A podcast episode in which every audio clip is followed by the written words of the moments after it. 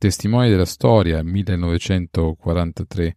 Storie di persone comuni lontano dai riflettori nell'Italia devastata dal secondo conflitto mondiale. Passiamo ora alla parola a Franco Di Santo che ci parlerà di Rodolfo Betti. Rodolfo Betti, il sacrificio della gioventù. È la combinazione di due sentimenti, uno collettivo e l'altro individuale, che spinge il tenente del servizio di amministrazione Rodolfo Betti ad immolare sotto il fuoco criminale del nemico la sua giovane vita. Aveva appena 23 anni, essendo nato a Perugia nel 1920, durante i tragici fatti accaduti in Albania dopo l'armistizio dell'8 settembre 1943. Il sentimento collettivo è quello del cameratismo, per il quale ci si sente affratellati a coloro che appartengono alla stessa unità e con cui si condivide un medesimo destino. L'altro è il coraggio, che è la sua radice etimologica in cor, che notoriamente in latino vuol dire cuore.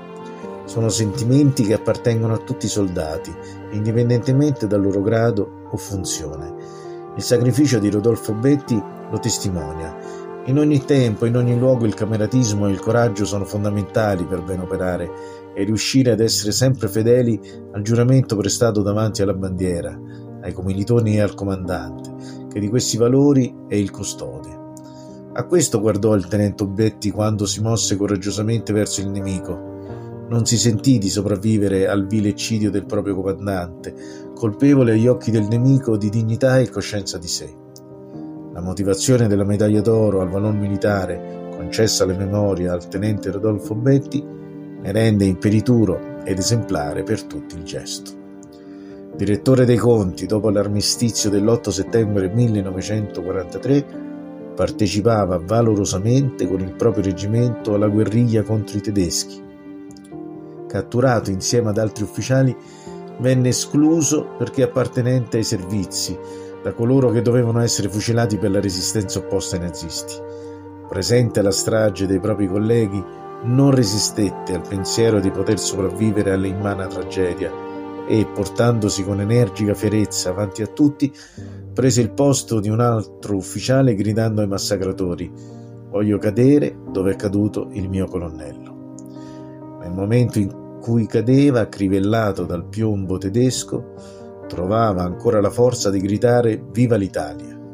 Fulgido esempio di sacrificio, di dedizione al dovere e di amor di patria.